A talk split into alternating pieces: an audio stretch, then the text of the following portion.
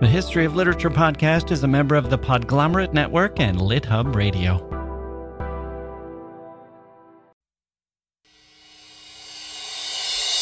Hello, I'm Jacke Wilson. Welcome to the History of Literature.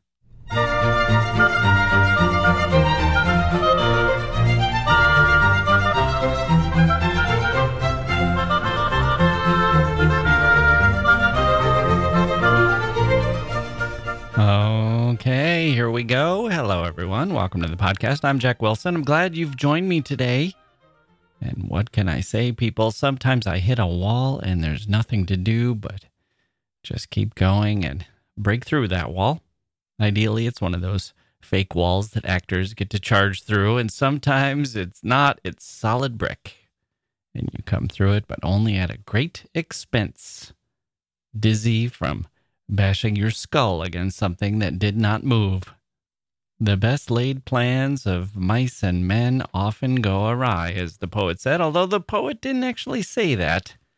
That's Rabbie Burns, our old Scottish friend, who was speaking in his particular language, and he said, The best laid schemes o' mice and men gang aft agley. I'm okay with the updated version, which gets at the meaning and is a nifty little phrase. What are these best plans of mine? Best laid plans of mine that have gone awry? My schedule, my scheduled episodes. I was hit by some kind of heaviness recently, my brick wall that I had to push through. Call it a post pandemic pushing through. Although we're still in the pandemic globally, but we've gotten out of the house now here where I am, and I'm easing back to life, to work, to life, to all that, and some of it is wonderful, and the bigger part of it fills me with dread. And so I turn to a poet, one of my old standbys, Mr. William Wordsworth, to help me make sense of it. And I'm going to postpone our look at Tristram Shandy and Laurence Sterne and Machado. Poor Machado. He always gets postponed, but we have the conversation all ready to go. We just need to put a little context around it, and then we'll get that episode out to all of you. I know our Brazilian friends are eagerly waiting. First, we need to dig into this poem of Wordsworth's, which I needed and I'm glad to share. The World is Too Much With Us. Maybe you're familiar with it. It's often anthologized, often listed among Wordsworth's best best poems in English. In fact, a much loved poem it's all about this feeling, this feeling I have now. I read a lot of poems, actually, and I read a lot looking for help. I went to haiku, I went to Elizabeth Bishop, I went all over the place, searching and seeking, trying to find something that would calm me down and ease my troubled waters. Did this poem help? We will see. Let me tell you the problem. Here's how I felt life is very, very busy. I think I've told you that before.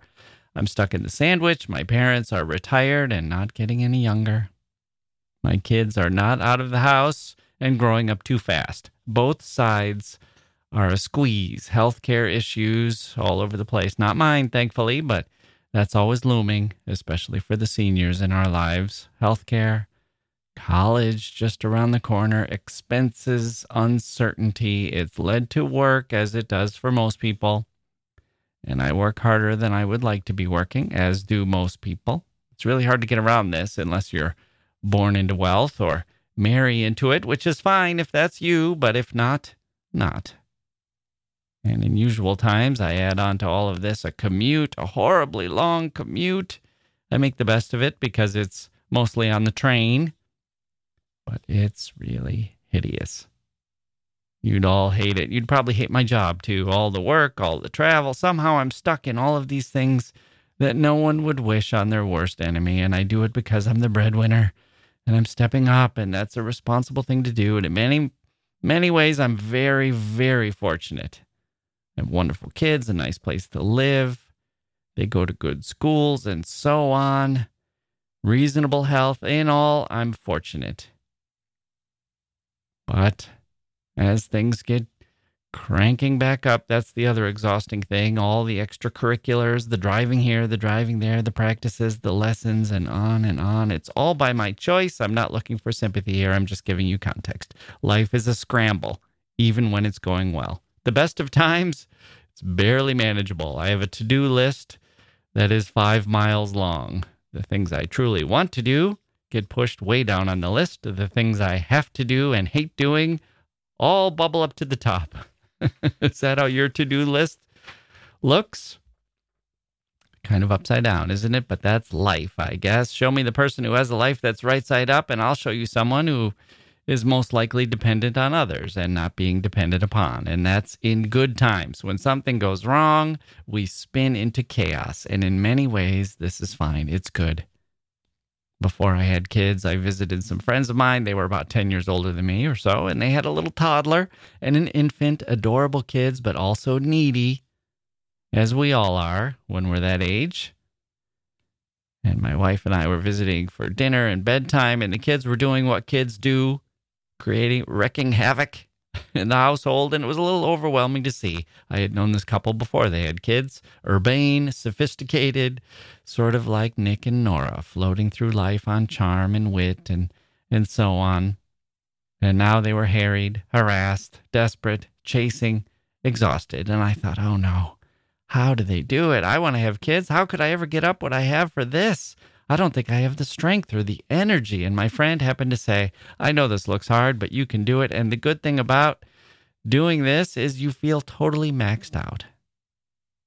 The end of the day, you feel totally maxed out. I must have looked surprised when he said that. Maxed out? Was that a good thing? it didn't sound good to me. And he said, You go to sleep every night knowing that you filled every second of the day with as much as you could.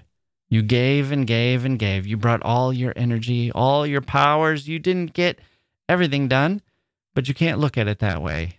It's not how much you didn't do, but how much you did do. And you'll always have done absolutely. When you have kids and you work hard, you'll always have done absolutely as much as you could do in every day. That gave me a good perspective. I feel good when I'm being productive when I'm maxed out, when I'm filling my days with solid work and solid creativity and solid child raising. I feel lousy when I'm tired and idly letting my computer replace my thinking in my mind, filling my mind with junk. It's a lot like eating well versus eating poorly.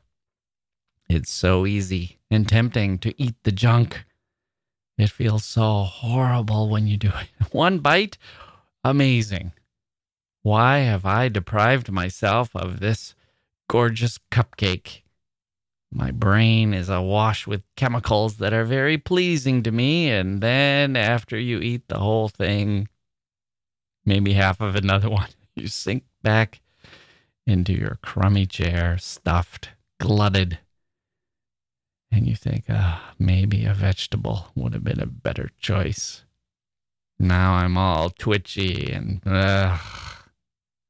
So, fast life, too fast. The pandemic hits, quarantine is imposed. Suddenly, all this activity cuts off.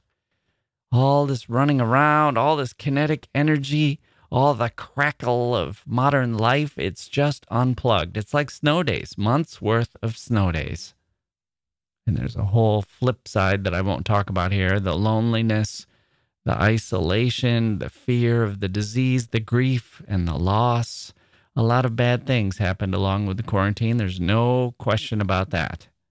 And for some people, those were overwhelming, understandably. And for some people, maybe most people, it was mixed. There were good things too.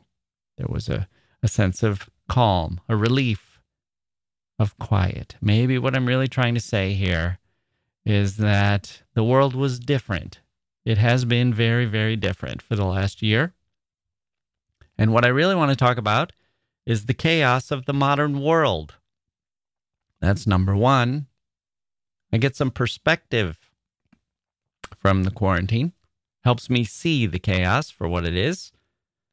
Our relationship Here's number two our relationship or my relationship with nature. The quarantine was like a reset button. But now We're headed right back into the thick of it. We're going back to how things once were, except I can feel that I've changed, and I'm not sure what that will mean. Wordsworth will be here to help me through it. Maybe. We will see. So, first question Why Wordsworth? Hmm.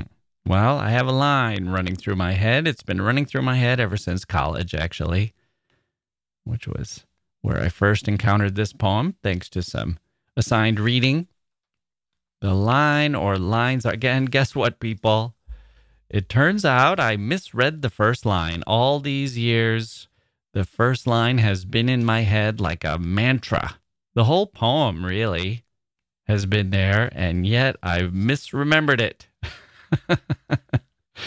I managed to bungle things once again. The risk of sounding blasphemous, however, let me say that I think my reading is actually better.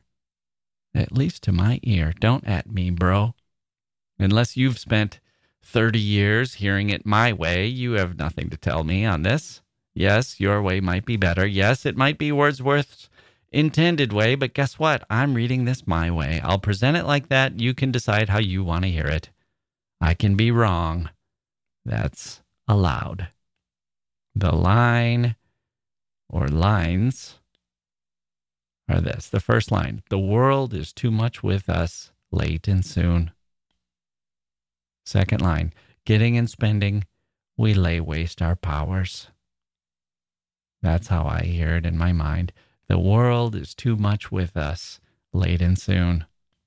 Getting and spending, we lay waste our powers. Now, here's where the 18 year old me misread things.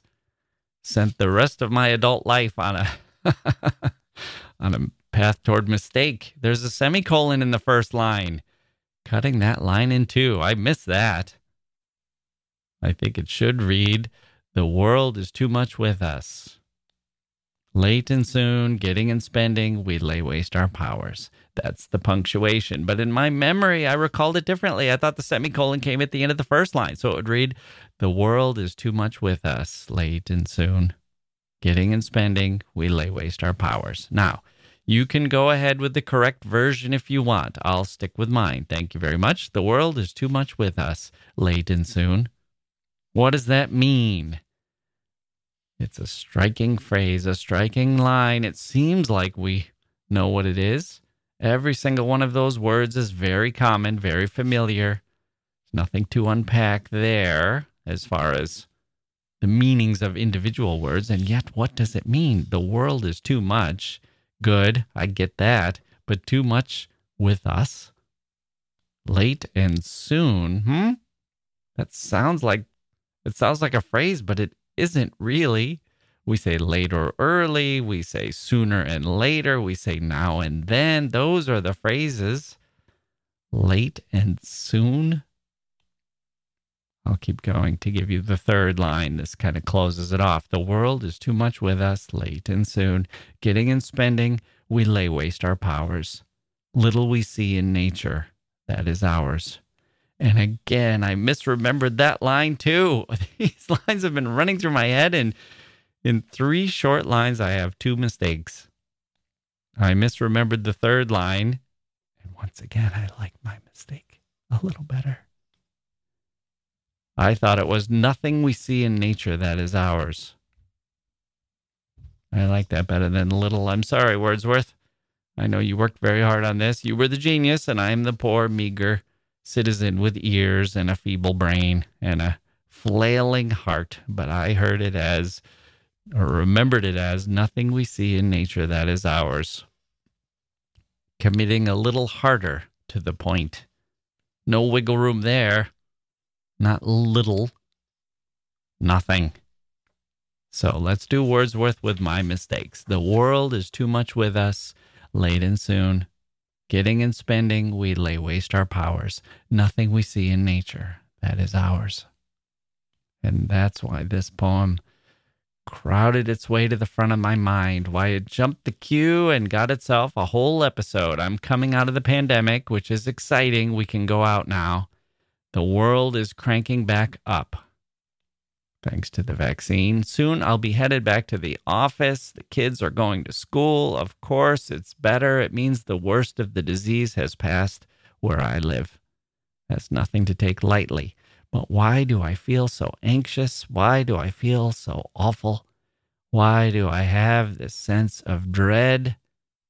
Why do I have less energy, less excitement than I did when the quarantine began?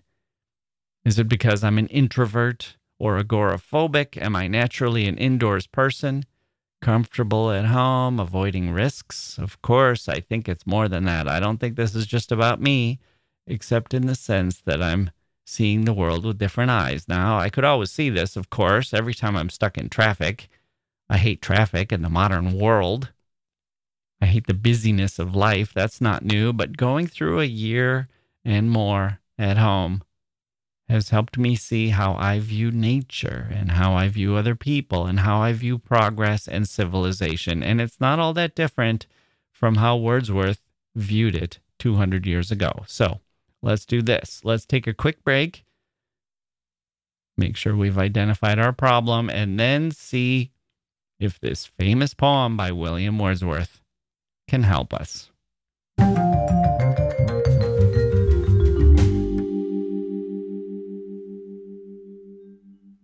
Hey grown-ups, the Cat in the Hat cast is a new podcast from Wondery, perfect for the whole family. Join the Cat in the Hat and your favorite Dr. Seuss characters as they get whisked away on a new adventure every week. Fish dreams of creating his very own polite and quiet podcast. That is until he gets a surprise visit to his Fishbowl podcast studio from the Cat in the Hat himself. And it becomes very clear that the cat has other plans for the podcast, and those plans are the opposite of quiet. The cat may be disruptive, but it turns out he's also a great help to get fish out of all kinds of predicaments. Bursting with music, silliness, and rhymes, the Cat in the Hat cast encourages us all to find fun that is funny in every episode. Sing along to new favorite songs, try your luck at Titanic tongue twisters, have some fun with wondrous wordplay, and most importantly, Bring your family along for all of the adventures in the Cat in the Hat cast. Follow the Cat in the Hat cast on the Wondery app or wherever you get your podcasts. You can listen to the Cat in the Hat cast ad free right now by joining Wondery Plus in the Wondery app or Wondery Kids Plus in Apple Podcasts. So here is the entire sonnet in all its glory.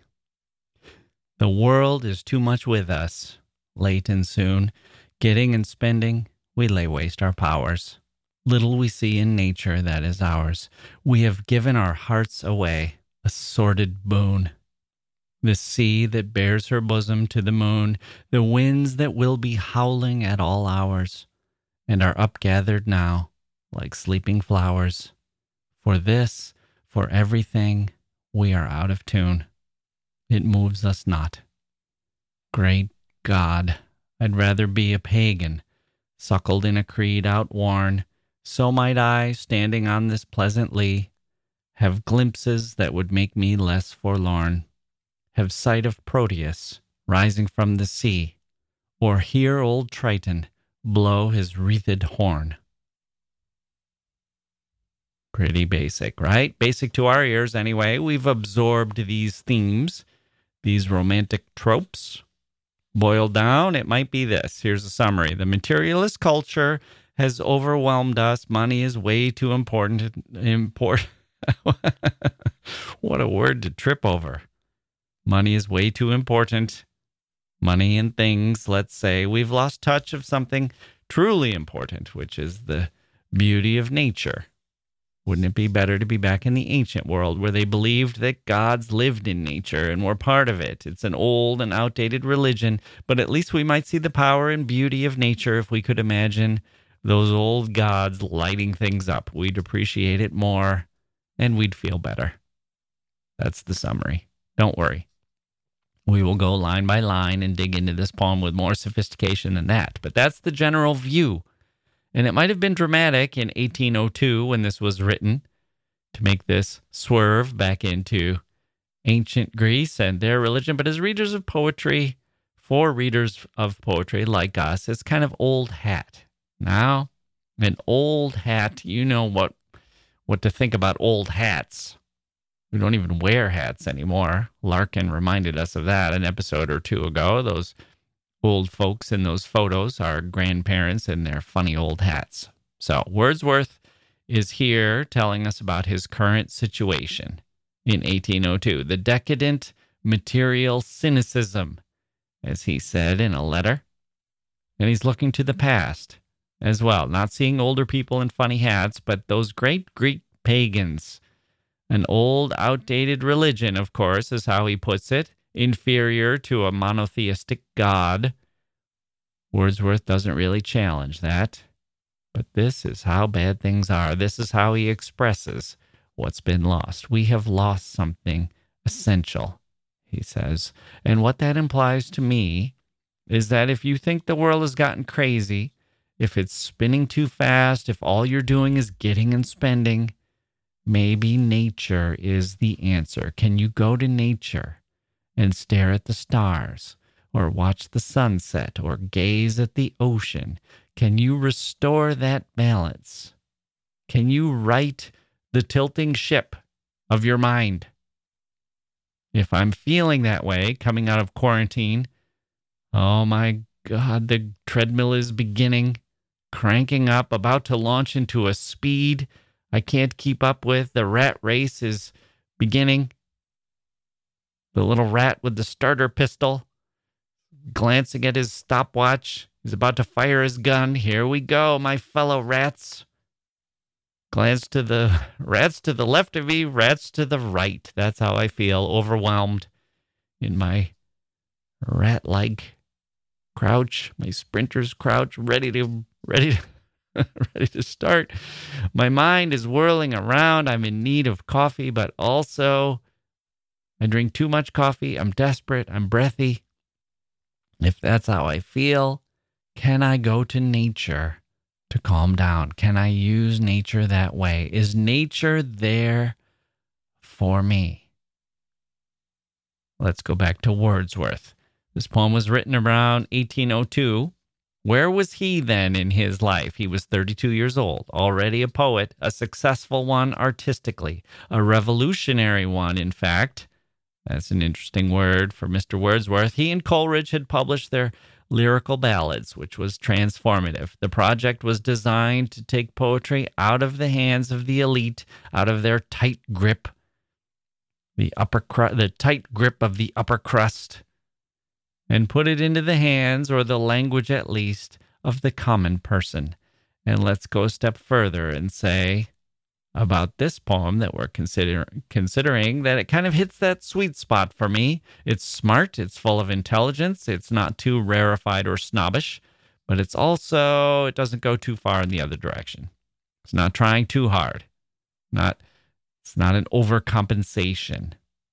Wordsworth was from the upper class. He was not a shepherd. I find it a little irritating when guys like Wordsworth adopt the shepherd's voice entirely. It's always a little affected, a little pretentious, and sometimes downright offensive. Look at me. I'm a hardworking servant girl. Here's how I talk. That kind of a poem written by some fop, some trust fund kid who looks around the world and sometimes happens to notice that there are poor people standing nearby and thinks, oh my, how fascinating. What a fascinating creature. That's not this poem. Wordsworth feels very human in it to me. Just a guy, a guy who reads too much, maybe, who's kind of thinky, but a guy. I can identify with him. Not everyone can, William Carlos Williams couldn't. He hated England and the English upper class. They'd done something to his mother and he inherited her resentment. And he said, World too much with us, rot.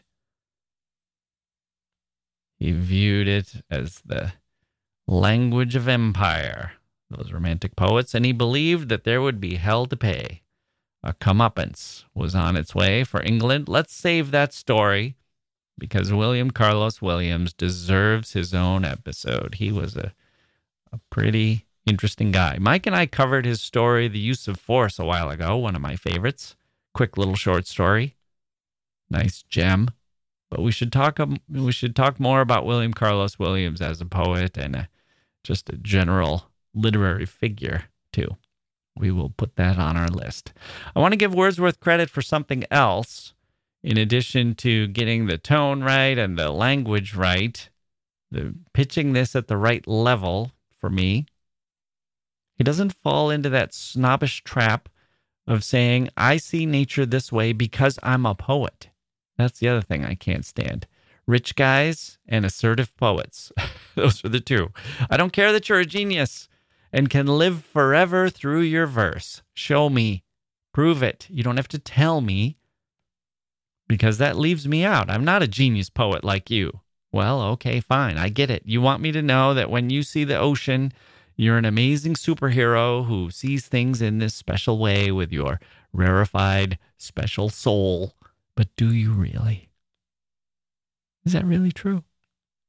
I've known enough poets to know that's probably in your mind. Actually, that's probably what you want to think about yourself more than it actually is any great difference between you and me. I'd rather you just talk as a normal person who's thinking about these things and feeling them in your normal person voice. Give me your Clark Kent sensibility and not not your your view of yourself as the guy who can melt things with your vision and freeze them with your super breath. Your poetic superhero costume and your ability to stop bullets with your chest and fly into outer space are not really going to help me. I'm sure they help you. I'm sure you can't believe your good fortune. If I were a superhero, no doubt I'd be amazed by myself too, but I'm Clark Kent on my best days. And if you're writing a poem for me that you want me to read, I don't need to hear that you're going to live forever through your poetry. You don't need to tell me that. I need you to meet me halfway, Mr. Poet, or Poet Man, or whatever your superhero name is. So, Wordsworth in 1802 was 32 years old and successful, but still somewhat unsettled. Remember what he wanted as a poet. His two famous phrases about poetry and the poetic project. Poetry, he said, is the spontaneous overflow of powerful feelings.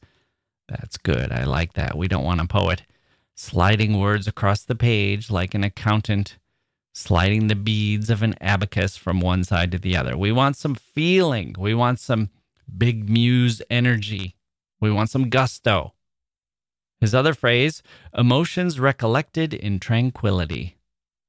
So we don't just want a rant. We don't want some screed. We want our poet to have a little breathing room, some time to process, some time to reflect, some room to present with his intelligence as well as his feeling.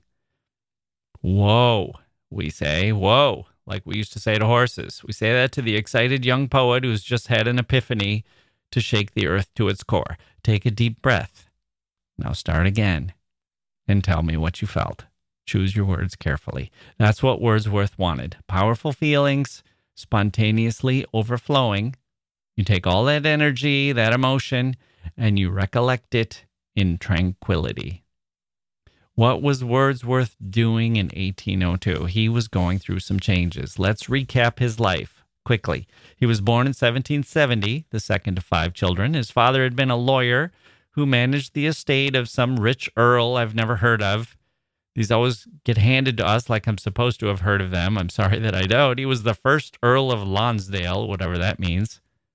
But for Wordsworth, that meant his family lived in a mansion in a small town up there in the Lake District, and he hardly ever saw his father, who was away on business. But his father had a library, and young William was encouraged to read widely and memorize poetry. William was attached to his sister Dorothy, who had a similar sensibility and a love for literature, and who would be important to him throughout his life. That's another person we should do an episode on, just on Dorothy Wordsworth, actually. She's a great figure in the history of literature. She doesn't get discussed as much as she should, but today we're looking at William. Their parents died when the kids were young. William was seven when his mother died, and he was sent away to live with some relatives after that. Dorothy was sent to a different household, and the two of them didn't see each other for nine years. Then, a few years later, his father, their father, passed away. William Wordsworth was living with uncles now, attending schools, his mind filled with the poetry that his father had made him memorize Shakespeare, Milton, and Spenser, that kind of thing. But he was also allowed to play. And when I, he grew older, I guess I guess I should say instead of play, I guess I should say he was allowed to roam outdoors. Nature was important to him up there in the Lake District, but it's important to note that it's not just a postcard like set of scenery but more of a sublime experience. Nature could terrify as well as delight. Nature was not, let's drive our car to the top. Well, they didn't have cars, of course, but not, as we might say, let's drive our car to the top of the hill and gaze out at the view. It was more like a rugged hike. You could get lost. You could be trapped. You could be caught in a storm. You could be attacked by wild animals. Fear and beauty mixed together. The Romantics called this sublime. That's where that word picks up that connotation. The origin of it as an aesthetic term was one that they had picked up on from Edmund Burke, who, in his philosophical inquiry into the origin of our ideas of the sublime and beautiful, which came out in 1757, described sublime as the most powerful emotion we were capable of feeling, even when that was disturbing or upsetting. You could see it in in the paintings of Turner, the sea storms. You could see it in descriptions of violence. As Burke said, quote, whatever is in any sort terrible or is conversant about terrible objects or operates in a manner analogous to terror is a source of the sublime. End quote. And Wordsworth would soon experience another revolution as well. I started that.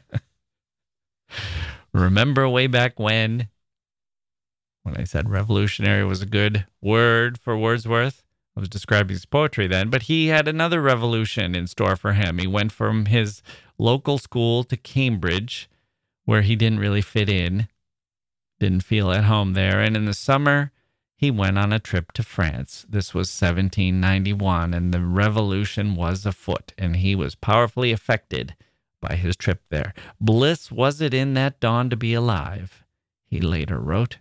Wordsworth eventually turned against the revolution, horrified by the terror and the atrocities, and by the the turn to Napoleonic empire and war, but even in that tranquility of objecting to events, he recalled his spontaneous overflow. Bliss was it in that dawn to be alive, he said, and the next phrase was, but to be young was very heaven. Wordsworth fell in love during that trip in France with a French woman named Annette. Their daughter was born a year later. But war had broken out, and Wordsworth didn't see his daughter until she was nine. That was in the year 1802, our year, the same year that he wrote The World is Too Much With Us. In fact, he wrote another sonnet about the experience of seeing his daughter. He saw Annette and his daughter Caroline in Calais. He had traveled there with Dorothy to see them. He was re- reunited with Dorothy now. They would hardly ever be apart, actually. And he was in the middle of his dramatic, poetic relationship with Coleridge. This was an incredibly fertile, productive period for Wordsworth, the poet. He saw his daughter and wrote a sonnet. I'm going to read this sonnet because it will give us another view of nature. And it was written in the same year as the, po- the poem that we're focusing on. So let's take a quick break and then we'll come back with the sonnet he wrote after seeing his daughter for the first time. It is a beauteous evening, calm and free. The holy time is quiet as a nun, breathless with adoration. The broad sun is sinking down in its tranquillity. The gentleness of heaven broods o'er the sea. Listen, the mighty being is awake, and doth with his eternal motion make a sound like thunder, everlastingly. Dear child, dear girl, that walkest with me here, if thou appear untouched by solemn thought, thy nature is not therefore less divine. Thou liest in Abraham's bosom all the year, and worshipst at the temple's inner shrine, God being with thee when we know it not. That's the sonnet. Abraham's bosom might be a reference to the story from the Bible from Luke, in which a beggar Lazarus dies and is carried into Abraham's bosom, while a rich man dies and descends into hell. What is Wordsworth saying here? Daughter, dear daughter, you might seem untouched by solemn thought. That's a phrase people have puzzled over. I've read some speculation that his daughter may have had an impairment of some kind. I don't read it that way. The meaning I take is that the girl is innocent and angelic, and Wordsworth thinks about her all the time. She's in his heart, even when they're not together, as she has been for nine years, and now he's sort of overwhelmed. People are frustrated by our knowledge or lack of knowledge about this encounter. Dorothy and William refer to it, but they don't describe it in much detail. And some people say there's Wordsworth again detached, disengaged, cold, icy, turning to poetry when he could be turning to life. I have a different view. I'm in the camp that thinks that Wordsworth was overwhelmed by his feelings here. Maybe this was too much emotion. He helped Caroline all his life, though it's true he didn't exactly shower her with riches, but he was helpful. It seems that he loved her. But this was a tough visit because what he was doing in France was to tell Annette, the French woman, that he was going to marry an English woman named Mary Hutchinson, one of his childhood friends. He had come into some money, which made the marriage possible. The Earl had been withholding money that had been owed to his father, that his father had worked for before he died, and finally that got sorted out, and Wordsworth now had money. And the other thing that was possible was that he could visit France for the first time. There was a temporary peace that allowed him to travel. So he could see his daughter and his former lover, the mother of his daughter, even as he had to tell them both goodbye in a sort of permanent way because he was getting married. I will not be your husband or your stepfather. Dear child, dear girl, you are like an angel, and here we are looking at the sea, which has a mix of everything in nature. The sun is tranquil, the heavens are gentle and brooding. There's also a perpetual sound like thunder. This is not just a a postcard. After all, there's energy here and movement and danger and darkness. It's gorgeous and glorious. But now, farewell. We'll always have Paris and Calais.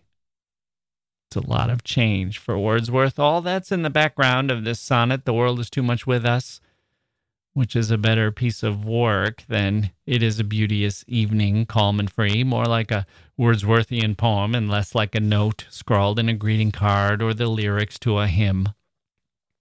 It's in the form of a sonnet, as Wordsworth's masters employed. Let's turn to this poem now, by the way. Did I mention that?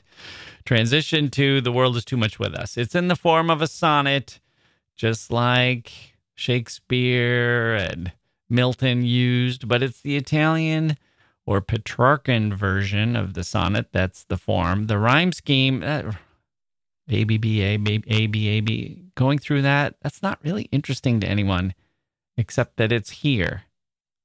It's followed, and what you do with it. That's what interests me. There's nothing inherently interesting about choosing a form. What's interesting is what it does for the reading of the poem It gives us a bit of musicality and a degree of difficulty, perhaps, to admire. But there's nothing, there's nothing Im- important about memorizing what the rhyme schemes are. You can just pick whatever rhyme scheme you want if you're a poet and make it work for the poem.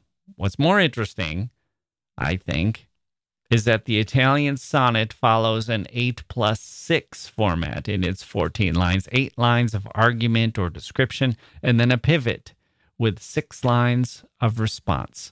Wordsworth's poem breaks this right in the middle of line nine with the great caesura, which just means break or pause. The great caesura in the middle of line nine, where he stops. Great God, he says Two words, exclamation mark. Talk about powerful emotions spontaneously overflowing. All that reason, all that argument in the first eight and a half lines, all that description of the world being too much, this material world is getting and spending, and now suddenly a pause and an exclamation. Great God, he interrupts himself. And we pivot to the world of longing for gods of nature to appear, a return to paganism, which might at least let us appreciate nature again. That's the response. What turns us to paganism? What words take us there? The words great God! Exclamation mark. I love this break. The twist that it takes. I will imagine Wordsworth coming up with that. I will turn to paganism now, but by invoking God, not gods plural, great God, the God, the God in heaven, the Father of Jesus. It doesn't say my God or dear God or even oh God, which would put the poet in a sort of worshipful stance, firmly in the side of Christianity, but great God. That's the right transition, I think. It says, I know who God is. I believe in God. The Christian God is better. I get it. That's our God now. Pagan religion is an outworn creed, he says, but he wants to note it's got some pluses too, or we mortals might take a page out of that book at least. Maybe we lost something when we gave that up, but with a nod to great God to get us there. Okay, let's go through this poem line by line, which was important for me to do today during the quarantine. And now, as we start to emerge from it, maybe it's important for you to do as well. I heard from a lot of you that you went on walks. That was one of the biggest coping strategies that I heard from listeners. Was the world hushed and still? Did you appreciate nature? Some of these walks were in cities but that's okay with me. That's part of this dynamic. For me, there's something awe inspiring of man made nature, too. Manhattan is. Is like a waterfall or a lightning storm, sublime and beautiful. It's different, of course. The obvious differences apply. I get it. It's different to be man made and to be not touched by man. But there are similarities too. You move through space, your body's in space. You are in a certain particular space. Light affects you there. Sounds, sights, all that happens in cities as well as in nature and during a time of quiet. Whether that's really early in the morning or during a snowstorm, or I guess, as we've seen, a pandemic, you see the city in its true state which is a place that can give us a lot of what nature gives us the beauty and the fear, the awe. Here, in this poem, the poet is on a pleasant lea, which is a meadow. He's looking at the sea. There's not too much wind. Usually it's windy here, he says, but not so much now. That's where we need to place ourselves for this poem. You've been to places like this, right? Maybe your place isn't a a meadow looking at the sea, if you have to imagine yourself looking out at the fallen snow or across an expansive desert, that's fine too. That will work for our purposes today. It's not Wordsworth literally, but you can follow him in spirit.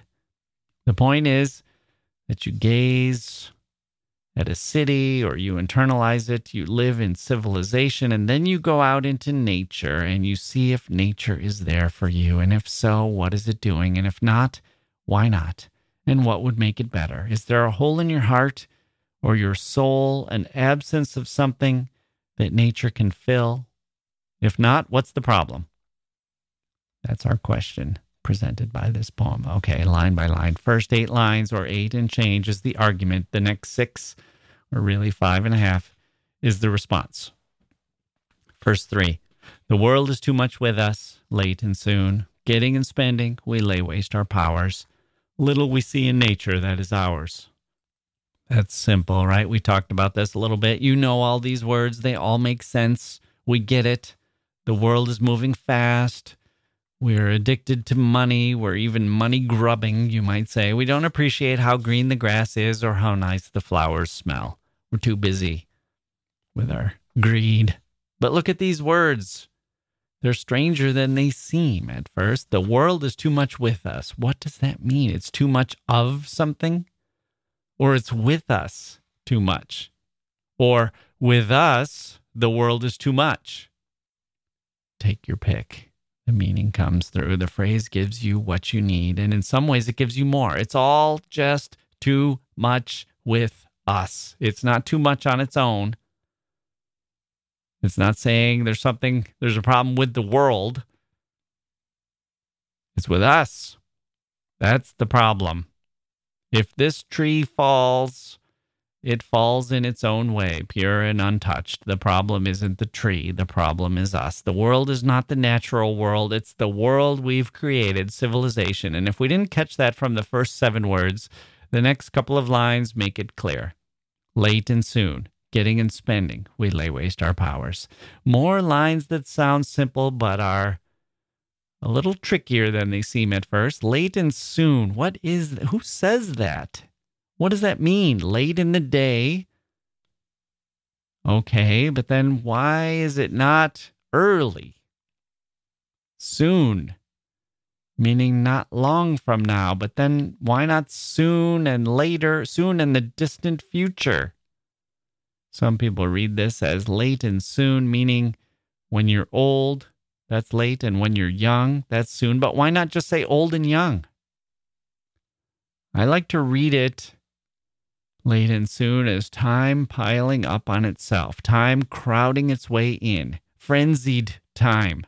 Is it good to be late? No, you're rushed. Is it good when something is going to happen soon? No. You don't have enough time. You're rushed again. So these words that seem like they're opposites are actually related in spirit. Compare this with now and then. What does that mean? On occasion. Now and then. Then you have time. Right? It's going to happen then. It's going to happen later. We don't have later. We have late late and soon.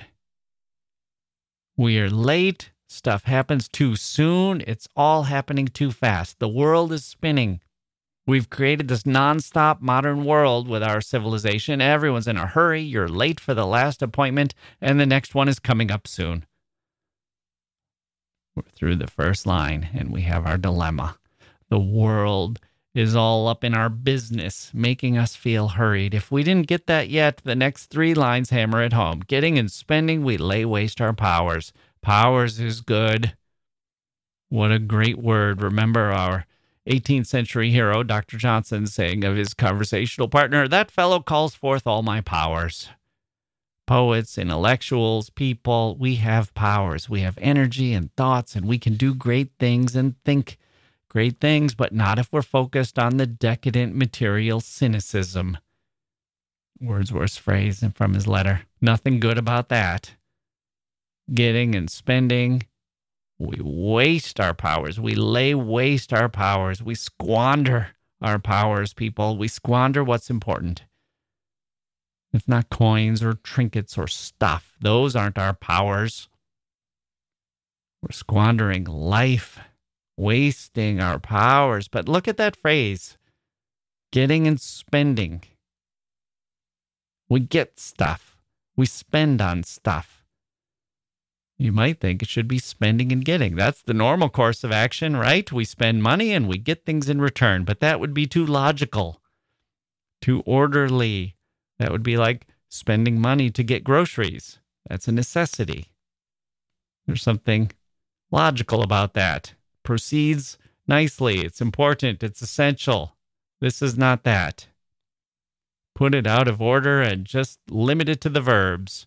Getting, spending. It's all action. It's a jumble. Or some have read it as getting money and spending money, which seems meaningless. Doesn't even have an object. It's not getting groceries It's the activity of getting and spending. The implied object is money. You get money, you spend money, easy come, easy go. Is this all your life is? You knock yourself out to get money and then you spend it all. What a frivolous waste of time that is. When you remove the things from it, replace them with money, other than the plain necessities of food, clothing, and shelter, aren't most things frivolous wastes anyway. But Wordsworth just uses the verbs, which is better getting, spending, the activity of it. We know it's pointless. Third line Little we see in nature that is ours. Well, why should it be ours? What's ours? Little we see in nature that is ours. Here's where we see Wordsworth the poet and not Wordsworth the wealthy man at the turn of the century because an industrialist, a business person, a landowner, a factory owner might have said, hang on, this is the Industrial Revolution. We have enclosed land so we can exploit it for our purposes. We have tamed land. We make it all work for us now.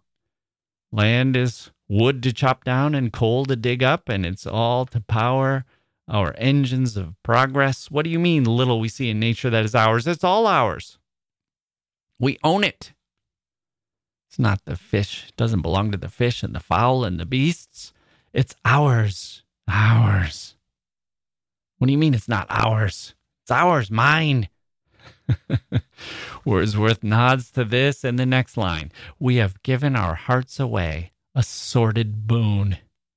A boon, a present, a gift is a good thing, but a sordid boon is not a good thing. It's a disgusting one, a bad idea, a false gift, not a gift, but a gift horse.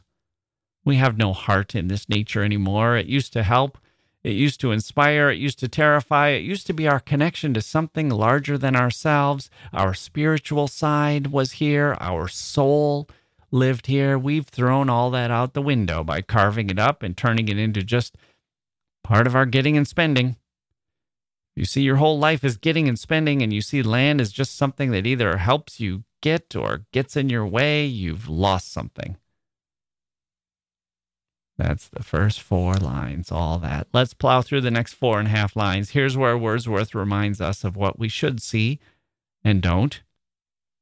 The sea that bears her bosom to the moon, the winds that will be howling at all hours and are upgathered now like sleeping flowers. For this for everything we are out of tune. It moves us not. It moves us not. It's lost its power with us. We're out of tune with it. There's music here, but we don't hear it. We have our own music. Our music is the music of cash registers and coins dropping into the till. It's the flapping of bills and the pouring of black smoke out of smokestacks to make the stuff that nobody really wants and nobody really needs, to make it all cheap. That's the song of the day. Jingle, jangle, jingle, money, money, money. Our tune should be the beauty of nature, although even with the beauty, there's some sublimity too. The winds are dangerous. They'll be howling soon at all hours.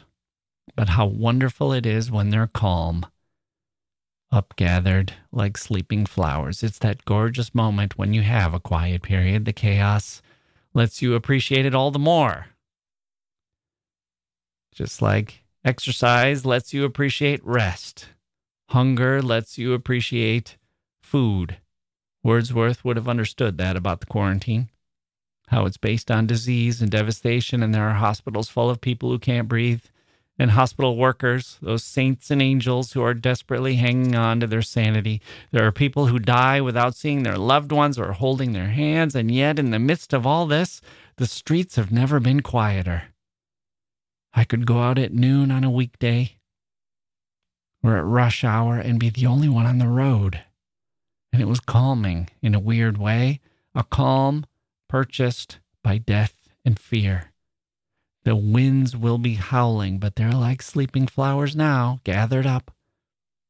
Though in his phrase, upgathered, really drives that word home, doesn't it? Poetically, sonically, upgathered winds, sleeping flowers. It's beautiful to view nature in this way. And the sea with her bosom bared, what is that but a woman lying on her back, waiting for a lover, waiting quietly, expressing the beauty of her nude body, a woman's body being like a work of art, as Seinfeld's Elaine used to say. Not that ugly looking male body, twisted and weird. This is a beautiful bosom, something you can bear, not just for breasts in the sexual way or in the heaving and swelling way, like as the sea might appear. I think that's there, but it's also the bosom of a mother.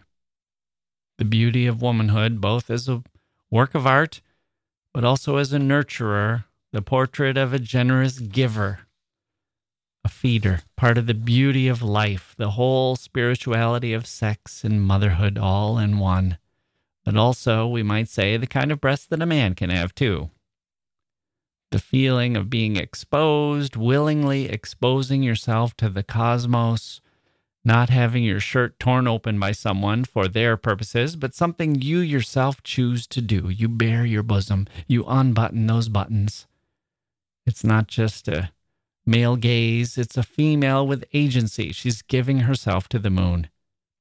But she's deciding to have this experience, to give this bosom to the moon, to express herself this way. All this the moon, the sea, the quiet, the calm, the beauty, the hard, cold edge of danger that makes beauty something more than beauty.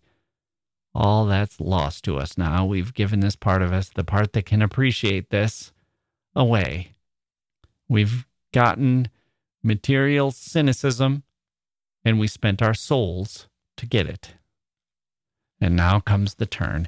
Great God, I'd rather be a pagan suckled in a creed outworn. So might I, standing on this pleasant lea, have glimpses that would make me less forlorn. Have sight of Proteus rising from the sea, or hear old Triton blow his wreathed horn. Wreathed is like spiral, the spiral seashell. What would be best? This pagan religion? No. It's a creed outworn. That's not best, but it would be better in some ways. Wordsworth is saying that it would be better. I'd feel better. I'd feel less lost and lonely, less forlorn if I could look at the sea and see Proteus or hear Triton, two gods of the sea, sons of Poseidon. Wordsworth was in the thick of the first industrial revolution, which was 1760 to about 1820. This is about 40 years in. 40 years of steam power and textile factories. And in England, were the enclosures, which has been going on for a few centuries, the tragedy of the commons, all the land that used to be there for the people to draw upon, to use for hunting or or gathering. It's gone now. Their land is carved up, owned, sold off, exploited, used. But he's not gazing at a valley that used to be untouched farmland and is now a belching factory, or at a forest that used to be full of local peasants trapping game and picking berries. He's looking at the sea itself. Even the sea in his mind is no longer ours, no longer that part of nature that speaks to something essential inside us, something that we should connect with, and now we don't because we are out of tune with it. We have so distorted ourselves that we can't see things the right way or feel them. We're stunted now. And we've done that to ourselves. And you might say, we miss God, or we miss God's, plural, or we miss spirituality, we miss humility, we miss reverence for beauty. But the point is that we miss something. We miss X, however you view X. We miss X, and it's not coming back. And that's what the pandemic and the quarantine have done for me. It hasn't reminded me of what's important, it's reminded me of what's important that we've lost. And it seems like we've lost it for good. And this, when Wordsworth was writing, was all before climate change and the horrors of that reality. We've not only lost it, we're killing the thing that could help us get it back. And we can't stop getting and spending long enough to change that awful seemingly inevitable fact. Maybe we will, but from where I sit, we look a lot more like that fabled man on Easter Island who cut down the last tree. No more trees here forever. But at least tonight, for one night, I'll have something to burn. And it's also, Wordsworth's poem is also coming before that buzzy wonder of the internet addled brain, the 21st century brain. Think of the life in 1802 no Twitter, no Facebook, no, no phones, no airlines, no internet, no TV, no radio, no electricity in the homes. And it still felt busy, too busy. If you went back there now, you'd say, This is so quiet. this is so quiet. We're just reading books by candlelight. Look at this. And yet it felt too busy to Wordsworth. Have things gotten any better? Or exponentially worse? There's something a little odd about Wordsworth saying he's lost this indescribable something, and 200 years later, we still lament that it was lost. How could I, Jacke Wilson, in 2021 lose something that was lost a few hundred years ago? Well, that's a good question. Here's one answer maybe kids have it. Maybe I had it when I was a child and the world seemed huge and the problems were all taken care of by somebody else. I wasn't thinking about jobs and rent and insurance and taking care of others or nature. I was thinking about the hot summer day and the squishy tar in the parking lot and how hard the dry dirt in the field felt underfoot and how scary the woods were and how good it felt to drink from the cold spring. It was a spring was prominent in my mind. It was a spring that was between two towns, two tiny little towns in Wisconsin. It was out there in the middle, a mile away from one, a mile away from the other. A mile away from civilization, just a pipe jammed into the earth and water perpetually bubbling out of it. After the long walk there, it seemed like a long walk to me at the time. You left town, the safety of civilization where the roads were paved, and you walked through the trailer park, which had some friends of mine from school, but also a lot of grinding poverty and some horrible shouts and arguments and weird sights as people with problems attacked other people with problems or lived in an uneasy truce with them or sometimes had great passionate romances right there in front of the world. Why not? Life was short. But it was always a time when you passed the trailer park, it was always a time to walk a little faster or pedal the bike a little harder. And then you went past those fields with those crumbling corn stalks or the, the grass that caught your ankles. And you sometimes cut a corner by climbing over a post, avoiding the barbed wire. But if you strayed too far away from the fence, you might hear the angry shotgun blast of the farmer firing into the sky to get you off his property. But it made your heart jump. Even though he was firing in the sky, it made your heart jump because who knew that he was firing into the sky? Angry people could be cruel. And if you lingered in the field too long, you might get chased by dogs. So instead, you stuck to the road, the old highway it was. And there was a brook that ran alongside it where you could sometimes stop and see a little fish or cute little frogs, or the terrifying sight of a water snake. You crossed the highway, sprinting as fast as you could because the cars drove at impossibly fast speeds around the bend and you never felt safe, even when it seemed quiet enough on that highway. And then you made it to the spring. You walked carefully across the planks that were laid down over the marshy mud and the dock that stretched out into the pond, and you approached that pipe and you put a hand under the bottom of the pipe to make the water shoot out of the top. That was a neat trick. The pipe had an open bottom and an open top. Two purposes. The grown-ups would fill old milk jugs with the water that came out of the bottom because it was good water and fresh. Excellent for drinking. But a traveler passing by could just stick his hand on the bottom, flatten his palm, and stick his hand on the bottom and push the flowing water up to the top of the pipe where it came out at a perfect height. You leaned over and let that cold water rush over your teeth and tongue and into your throat. Deep swallows, gorging yourself on the goodness of it, taking all the pleasure there was to be had from it. All the chaos of the trailer park was in your past and your future when you headed back. It was not there now, and the traffic on the highway, and the farmer with his shotgun and the wild dogs. This was you and the cold brightness of the water. I wasn't getting and spending in those days. I had a few quarters I earned for my allowance and immediately dropped into the Gorf machine. True enough. Sometimes I bought those cupcakes to eat while I played or watched, but those delectable Hostess treats never filled me to dissatisfaction. Not back then. Back then, they were only pleasant, just sweet and good, like chocolate at its best. Chocolate with a little cream in the middle. And the water, this simple, cold, clean, fresh water was the best of all. So good that a whole town would come down here to appreciate it. A simple pipe jammed into the ground, making the world better.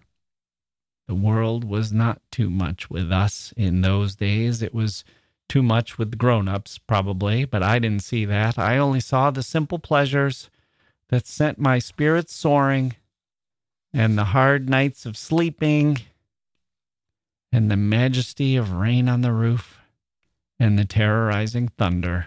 I only saw the long road ahead, the empty fields to left and right, and the spring somewhere in the world, before or behind, late or soon. I had not given my heart away to anyone. It was still mine, thumping hard in my chest, and my eyes were wide open, and I saw the world for what it was, full of miracle and mystery. A father and a mother.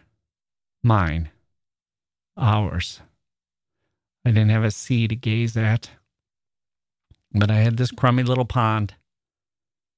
But I could see Proteus nevertheless coming out of the water.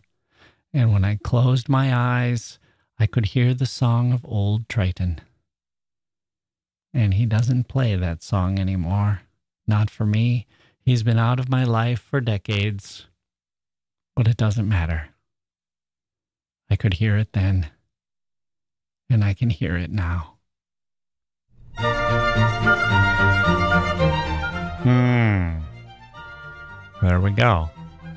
Sound of Triton. Sounds a lot like our History of Literature theme song. That's going to do it for this episode of the History of Literature. Wordsworth. We need to do some more Wordsworth, spend some more time with him. We've spent so much time with Shakespeare and so little time with Wordsworth. It's all out of whack. And yet, guess what, people? Our next episode is going to be Shakespeare. I had a conversation with a wonderful guest, and we really dove into Hamlet. And it's about as much fun as a podcaster can have. If this episode seemed a little bleak, hopefully it didn't, but if it did, stay tuned because the next one is bliss. That's sublime. That's sublimity, right? We had the the terror to let us enjoy the beauty. Okay. That will all be on Monday. You can learn more at historyofliterature.com or sign up on our Patreon account at patreon.com slash literature. My thanks to all those poets and other superheroes who have generously signed up already. I'm Jacke Wilson. Thank you for listening, and we'll see you next time.